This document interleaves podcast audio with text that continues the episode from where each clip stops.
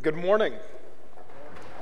If you have a copy of God's Word, will you open to Luke 15, verse 11? I want to ask you to be in prayer for our students who are at Strength to Stand. We have over 100 students at Strength to Stand um, over in East Tennessee this week. Um, and I just want to take a moment and say how grateful I am to pastor a church that wants to invest in the lives of teenagers. Isn't that awesome? Yeah, that's awesome. And so I'm so thankful for um, Tim and his group of volunteers who took them um, this week and suffered for the Lord in Gatlinburg, right? and had a great, and they're having a great time, and we pray that God will continue to work in the lives of our students. But this morning, we're continuing our series on the parables Jesus, the storyteller. Parables are simply fictitious stories or illustrations that Jesus shares to drive home a point about the kingdom of God. And in these short stories, they are stories with a point. Have you ever thought about that Jesus doesn't go just from the manger to the cross, but he spends significant time teaching about the kingdom of God? And so this morning, I want to share with you three facts about parables, three key facts about parables. First is that there are over 40 parables in the Bible, 40 parables in the Bible. But these parables are only found in the synoptic gospels. The synoptic gospels means Matthew, Mark, and Luke, which that means John is not a synoptic gospel. You, you will find that Matthew, Mark, and Luke are very similar, and they're called the synoptics. They tell a lot of the same material, and um, the parables are found there, but not in the Gospel of John. And you will see that parables are used to draw comparisons. Jesus uses them to get you to think not this, but that, and to draw comparisons. This morning, we're going to look at what may be the most famous parable of all the parable of the prodigal son. Now, while this parable may be well known, it's often misunderstood or not fully understood. So, I want to give you a little background on this parable. In Luke 15, we have a scene happening. There are two groups gathered around Jesus. There are two groups gathered around Jesus that Jesus is telling the story to. All right? On one side are going to be the sinners. All right, so everybody from this side over, you're going to be the sinners today, okay? All right, you're the sinners. On this side over is the second group. You're the Pharisees. All right, so you're going to be the Pharisees this morning. So we have sinners and Pharisees both gathered around Jesus to hear him that day. And Jesus has begun to get in hot water with you, the Pharisees, they're getting upset with Jesus. And why are they upset with Jesus? Well, he's been spending time eating and talking with you guys, the sinners. So they're upset with Jesus for eating with the wrong people. You see, in that culture, to eat with someone was to associate with them, which we know about this. Remember back to middle school when you got your tray at the cafeteria?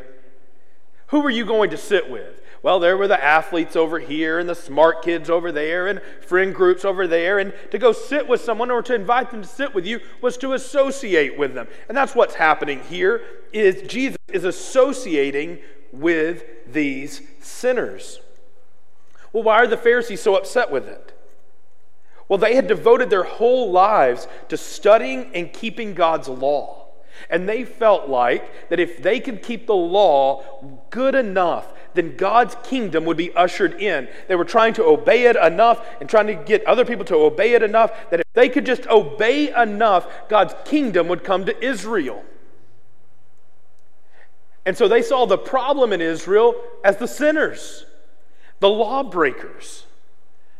And so they're wondering why, if Jesus is claiming to be a rabbi, a teacher of the law, is he then spending time with the people who are the problem, the sinners, those broken people? Why is he spending time with them, those people who are rebellious to God's law? Why is he going to the tax collectors, the prostitutes? Why is he going to those who are living in rebellion to God? Why is he going and spending time with them?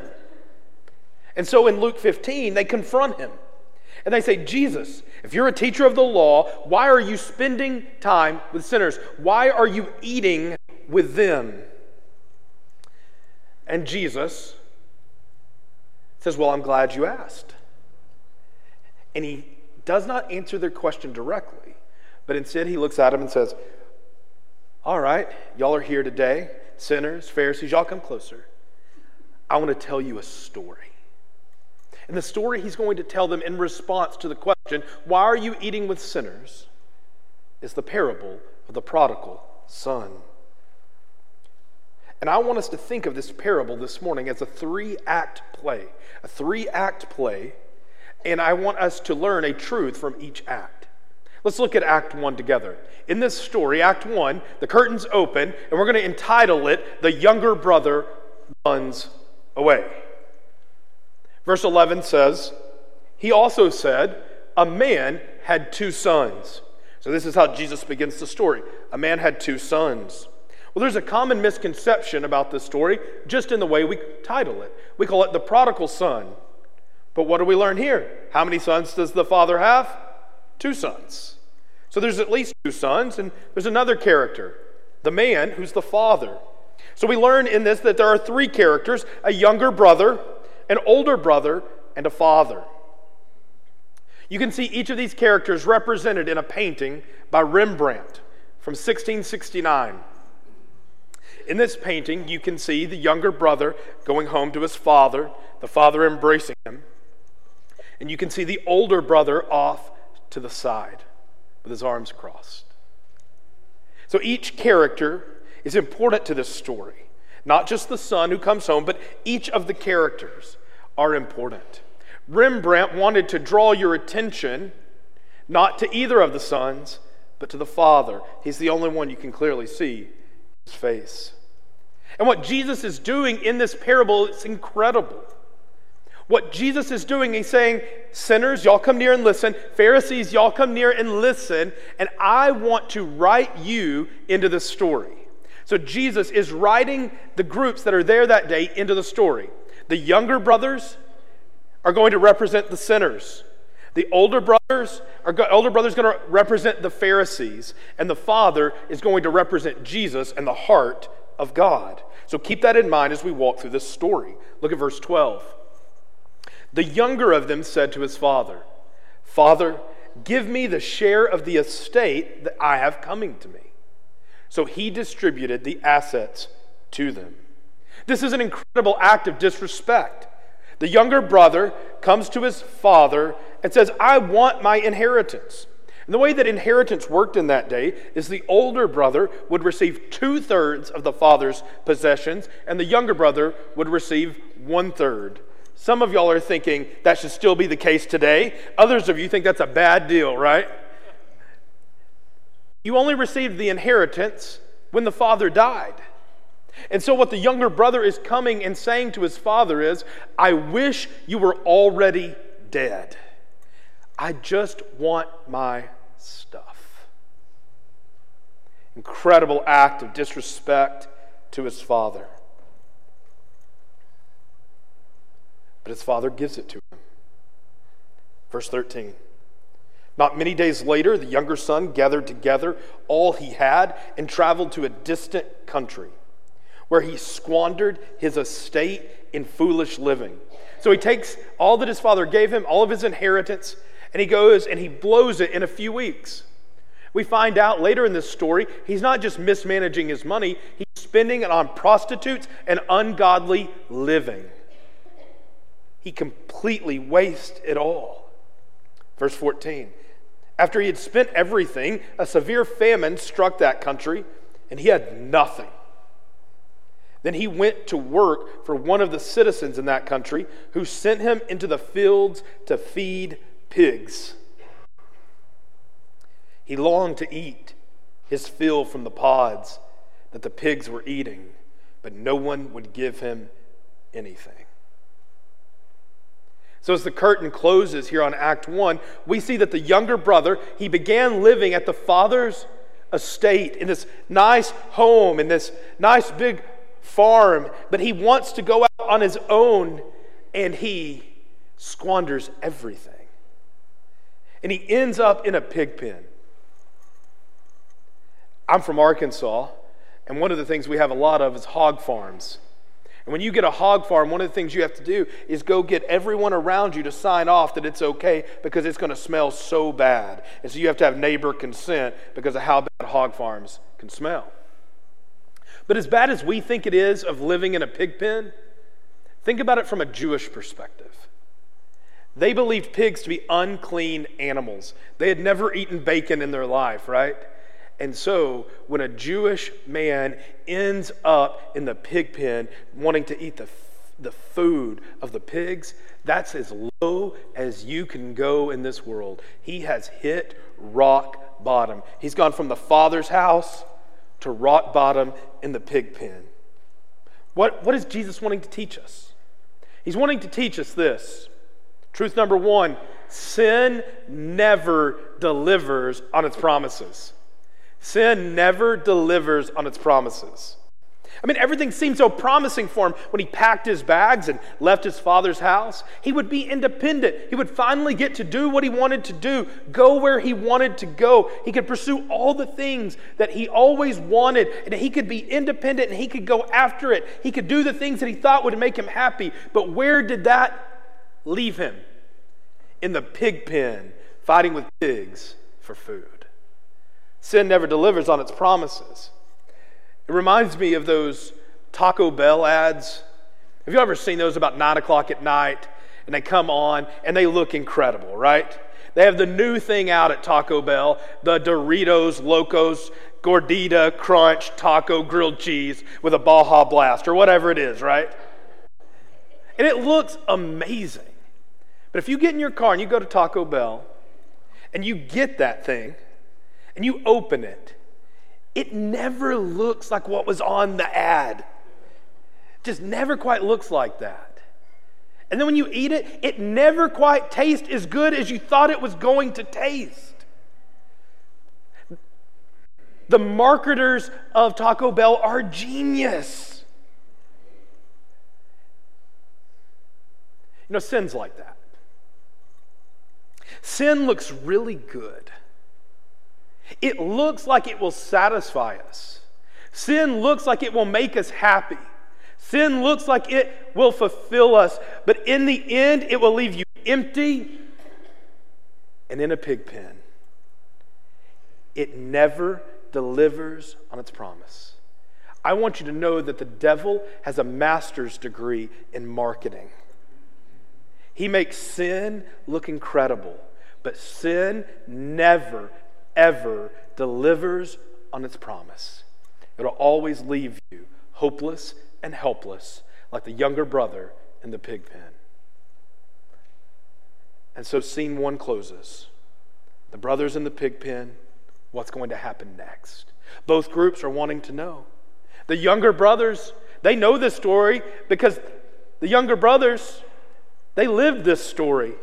The Sinners, they had experienced this. They know what it's like to be in the pig pen. What's going to happen to him? The Pharisees are interested because they think he's going to he's got what he deserved. What happens in Act 2? Act 2, the father welcomes his son home. Look at verse 17. When he came to his senses, he said, How many of my father's hired workers have more than enough food? And here I am dying of hunger. You see, God's doing business there in the pig pen. Hear me. Just because someone has hit rock bottom, do not think that means God has quit working in their life. Maybe God has allowed them to hit rock bottom that they have no other place to turn but back to the Lord Himself. You see, God's at work in that pig pen. He's at work in the younger brother's heart.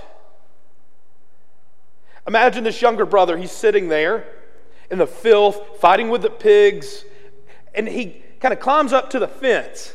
And he kind of leans up on the fence, and he just has a moment of clarity. Sin had left him in a state of fog, and he had been pursuing it, going after it, and he finally admits to himself, he says, Listen, I've blown it. things were so much better when I was at the Father's house. Even his servants eat. They have a roof over their head and food on their table. And here I am in the pig pen. What did I do? Maybe I can go back and be a servant. So he comes up with a plan. Verse 18, he says, I'll get up and I'll go to my father and I'll say to him. And he works on a speech Father, I have sinned against heaven and in your sight. I am no longer worthy to be called your son. Make me like one of your hired servants. He now knows he has disrespected his father, he has betrayed him, he has just been a terrible son. And so he knows he has no right as a son any longer. And so he wants to go back and be a hired worker. Many scholars believe that he wanted to be a hired worker, that Jesus is trying to or Jesus is showing that he wanted to earn his way back. He wanted to pay his way back. So he says, Listen, I want to be a hired worker that I could come and that I can somehow make it up to you, Father, of all that I did. I squandered all of this money. I ruined your name and your reputation, and I want to make it up to you. And so he wanted to be a hired worker. Well, we learned three things about repentance here. First, repentance always requires you to wake up to reality. Repentance requires you to wake up to reality. And that's what he does. He just has a moment of clarity. Repentance requires you to own up to your sin. You got to quit making excuses. And it requires you to have humility. He had walked out of the Father's house in pride, but now he had been humbled there in the pig pen. So, what did he do? Verse 20. So he got up and went to his father. But while the son was uh, still a long way off, his father saw him, and filled with compassion, he ran and threw his arms around his neck and kissed him. This is one of the most beautiful pictures in all of the Bible. Here's the way I imagine it. It says he saw him when he was, far, when he was far off. I imagine that every day, the father woke up and he longed to see his son come home. And every day, when he wanted to see his lost son come home, he would go out to the porch and he'd sit out on the porch and he would look down the old road there by the farm and he would long for his son to come. And anyone who came by, he'd look down there and think, Is that him? No. Not today. Someone else would come by and he'd look out, is that him? No. But every day he would go out and he would look for his son, longing for him to come home. But on this day, something was different. He was out there on the porch and he looked out and he said, Could that be? I mean, it kind of looks like him. I mean, his hair's kind of grown out, he's dirty. Could that be him? It kind of looks like him. It's about the right size and shape, but he's very skinny. He looks like he hadn't eaten in weeks. Like, what's going on here? Is that him? And as he gets closer, step by step by step, the father's heart is moved. And he says, That's my son. And instead of waiting, he gets up and he begins to run out of that porch and he runs down that road because he can't wait any longer. And he goes and he finds his son and he wraps him up so tight as if to say, Son, I will never, ever let you go again. Threw his arms around him and kissed him.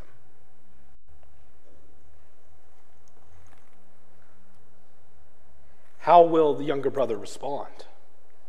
Well, he prepared a speech, he might as well use it. Here he goes. He said, the son said to him, verse 21, Father, I have sinned against heaven and in your sight. I am no longer worthy to be called your son. So he wants to be a servant. But the father is going to have none of that. Notice what he does in verse 22. But the father told his servants, Quick. I love that.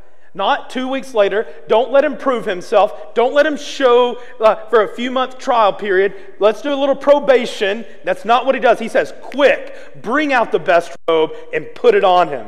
Put a ring on his finger and sandals on his feet. Notice what he's doing with the robe. Who would have had the best robe in the house? The father. So what is he saying? Go get him my robe and put it on him, and I'm going to clothe him and cover him. Go get the family ring. Go get the family ring because my son is home. I want him to have the family mark. Oh, he may have ruined my reputation, but I'm not going to disown him as my son. He is my family. And then he goes and gets him sandals. Why, why sandals? It's because sandals were a sign of wealth. The servants did not wear shoes in the house, but the sons did. And he's saying, My son is home. He knew that this younger brother did not deserve to be a son. He was just asking to be a servant. He wanted to pay the father back. But here's one thing you must learn about Jesus and about the grace of God you can't earn your way into the family of God. The only way any of us are children of God is by grace and grace alone. So, what does the father do? Verse 23 he says, Then bring the fattened calf and slaughter it, and let's celebrate with a feast. He's going to throw a party for him. Because why? This son of mine was dead and is alive again. He was lost and is found, and they begin to celebrate. So, how does Act 2 close? The son is home, the father's there, and they're throwing an extravagant party to celebrate the return of the younger brother. That leads us to our second truth. No one is too lost to be restored by the grace of God. No one is too lost to be restored by the grace of God.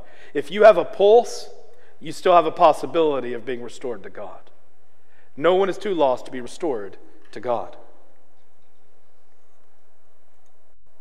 There may be some in this room who may be wondering right now will God take me back?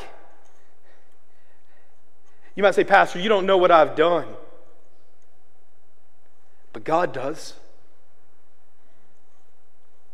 And I can tell you with 100% confidence that if you will come to the Father like the younger brother came to his father, if you will have a moment of clarity, if you will humble yourself, if you will own up to what you have done, and you come to the Father, I promise you, the Father is ready to throw his arms around you this morning and welcome you home.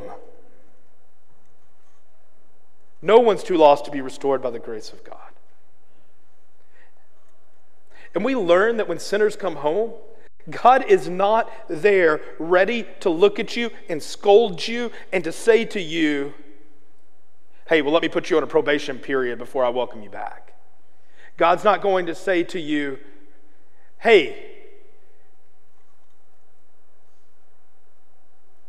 why have you been running from me? How are you going to make it up to me? That's not what God's going to do.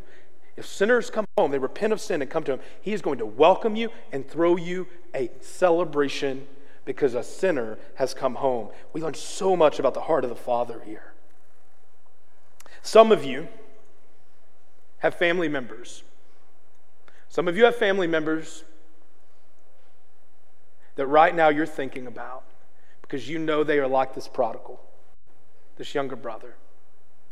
And you know that they may have grown up in church, but they have walked away from God.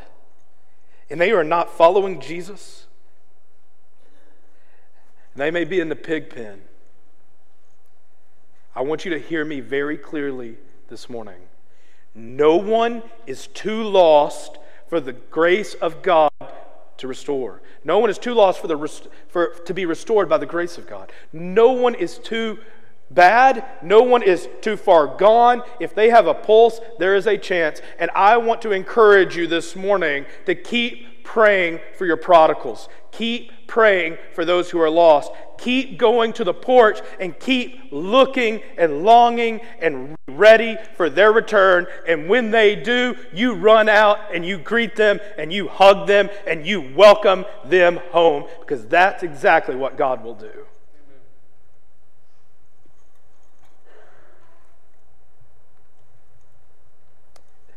And many people end this story right there. They get him home. But if you end the story right there, you're really going to miss what Jesus is getting at. So let's go to Act 3. The older brother sulks outside. The older brother sulks outside. Look at verse 25. Now his older son was in the field. As he came near the house, he heard music and dancing. He's like, What is going on? Why is there a party and no one told me about it? So he got he summoned one of the servants, questioning what these things meant. It's like, what's going on here? Your brother is here. And those words stung. He told him, and your father has slaughtered the fattened calf because he has him back, safe and sound. And at this point, you kind of expect the brother to cheer and go welcome his brother and do what his father did and hug him and welcome his brother back. But what did he do? Verse 28 Then he became angry and didn't want to go in to the party. Why was the older brother angry? After all, his brother was home. He was offended by the grace that his father was showing his brother. He didn't think it was right. He didn't think it was fair. He refused to go into the party, and so he's outside sulking. But the grace of God reaches out to him too. So his father came out and pleaded with him. But he replied to his father, Look, I have been slaving many years for you. Look how hard I've worked for you, Dad. Look at all that I've done. I never ran off and squandered the money. I never did those things. Look how good of a son I am. I've never disobeyed your orders. Yet you never gave me a goat so that I could celebrate with my friends. Notice what he's been trusting in his own work. He's like, Dad, I earned my place here. My brother squandered it. I obey perfectly. I slaved. Look what I have done. Dad, I deserve to be celebrated, not him. He thinks his obedience has earned him a place in the Father's family, but it hasn't. His place was always by grace. In other words, Jesus is teaching us that obedience never puts us in God's debt. Obedience never puts us in God's debt. In other words, if we think we owe, sometimes people will think, if I obey enough, then God will owe me. If I, if I will do these things, God will owe me something. If, if I do this, then I will, God owes me that.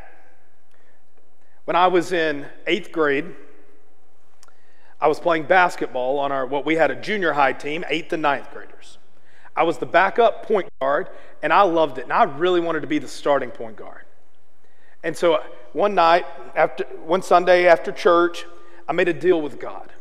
I said, God, I will read my Bible and do a devotion every night if you'll let me be the starting point guard. Seemed like a pretty good deal. So Sunday night, I do my devotion, I read my Bible. I go to school on Monday. Coach calls me into the office. He says, Brady, the starting point guard's sick today. We need you to start tonight. I'm like, incredible. This is awesome. I should have learned about this years ago. I wonder what I'll ask for next. Maybe a girlfriend. I'm not sure. so that night I played. It went fine. And the next day came, and he wasn't sick anymore and he was back to starting point guard by the end of the week. And I no longer wanted to do my Bible study. I no longer wanted to do my devotion. You know why? Because I wasn't in it to get to know God or the Father. I was in it to get what He could give me. I wanted the blessing, not the relationship. That's exactly the problem of the older brother. He wanted the Father's stuff, he says, Look, I've earned it. You owe me, Father. Look what I did for you. I earned it. I worked away. I slaved away. You owe this to me. But you're giving it to the person who didn't work as hard as I did? You did it to the person who actually squandered everything? And the Father says, Yes, I am. Hmm.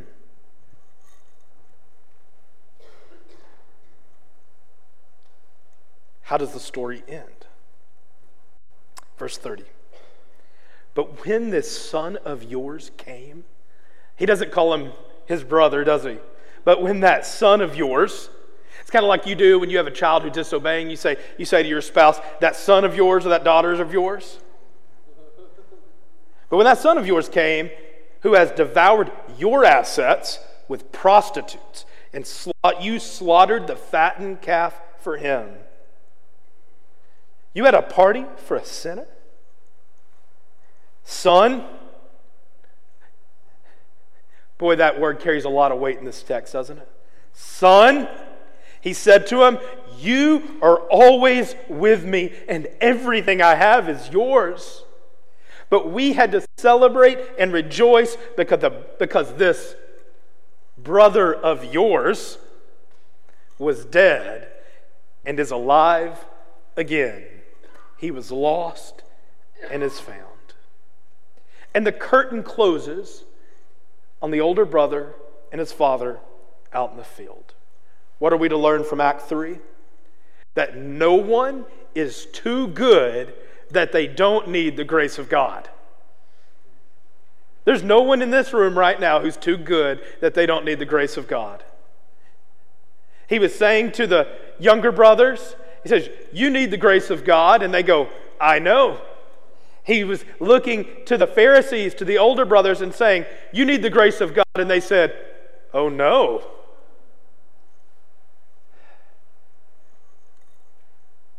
Here's how Jerry Bridges sums it up. He says, Our worst days are never so bad that you are beyond the reach of God's grace. And your best days are never so good that you are beyond the need of God's grace. Man, that's money, isn't it? This morning, I want to remind you that if you are in the family of God, if you are a Christian, if you are headed to heaven when you die, you will not enter into heaven because you are a good person. You will not enter into heaven because you are better than other people. You will not enter into heaven because you went to church or because you gave money or you did religious activities. The only way that any of us, whether we are a younger brother or an older brother, the only way to enter into the family of God is by grace and grace alone. So, parables are stories with a point. So, what's the point of this story? I want you to imagine the two audiences once again. Gathered around Jesus, you have the sinners over here and the Pharisees over here. And the Pharisees have asked this question Jesus, why are you eating with them, with the sinners, the broken people? And Jesus doesn't act, answer directly, but instead he tells this parable. It's as if Jesus wants to look out to both audiences. And he looks out at the sinners. He says, Listen, guys, I want you to know some of y'all, some of y'all are in prostitution. Some of y'all are collaborating with Rome as tax collectors. You are trapped in sin and broken. I want you to hear me this morning very clearly, sinners. Sin never delivers on its promises. It will always lead you to despair and brokenness. Oh, it'll look good at first, but it will leave you in the pig pen. But I want you to know, sinners, he's saying, that if you will have a moment of clarity, if you'll own up to what you're doing, and you will humble yourself and come back to the Father, He will welcome you home. No one is too lost to be rescued by the grace of God. And you can even feel their hearts melt. And then he looks over to the Pharisees and he says, Listen, guys,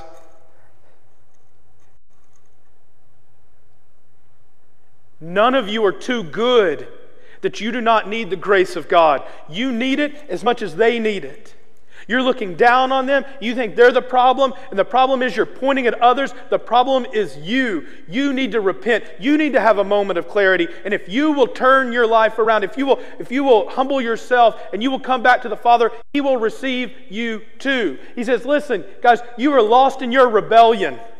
You were lost in your religion but both can be, can be found if you will come back to the Father's house. So he tells this story. He makes this parable. And I kind of imagine there was a Pharisee there. And can you imagine one of the Pharisees saying, Jesus kind of makes this point that you're lost, you're lost too, and we all need the grace of God. And he kind of has a mic drop moment. And then one of the Pharisees says, But, but Jesus, you never answered our question. Why are you eating with them?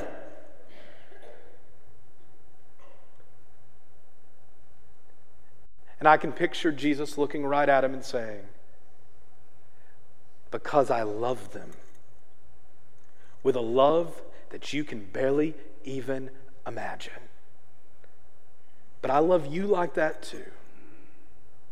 And I have come to seek and save the lost. Those lost in their rebellion, those lost in their religion. I want to seek and save the lost. It's the mission my Father gave me to bring everyone back to the Father's table, that He might welcome them home. This is the good news of the gospel. It's what Jesus proclaimed that day, and it's what we need to hear this morning. Let's pray again together. Father, I thank you so much for this beautiful story that has captivated attentions and imaginations for thousands of years. Father, there may be those in this room who wonder right now, will God take me back? Father, I pray that you will call them to yourself and show them that you will welcome them home. Father, there may be those who are trusting in their religion and good works. Father, I pray that they will see that those things will never save them, but they will trust in you and come home. Father, I pray for all of those in this room who are burdened by family members and loved ones who are prodigals, who have run away from you. Father, I pray for them right now that you will draw them back to yourself and that you will save them by your grace. Father, we thank you so much that you have embraced us.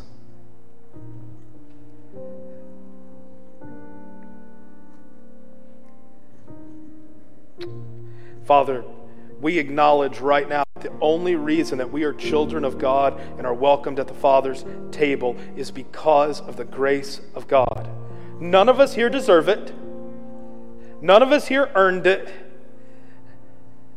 None of us have it by right, we have a place at the Father's table by the blood of Jesus. And we acknowledge that it is by grace and grace alone that we receive it. And Father, we thank you that for all of eternity,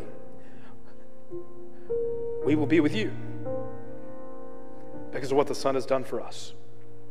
We pray all of this in Christ's name. Amen. This morning, if you have never trusted in Christ as your Savior and you are trapped in your sin, I want to invite you this morning to come. Jesus will welcome you this morning.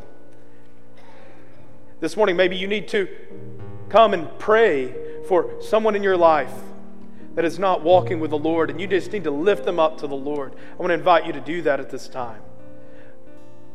But whatever your story is, I know this if you are a child of God, then the amazing grace of God is sweet to you. Amen? And so we need to respond this morning as those who have been welcomed home by the Father.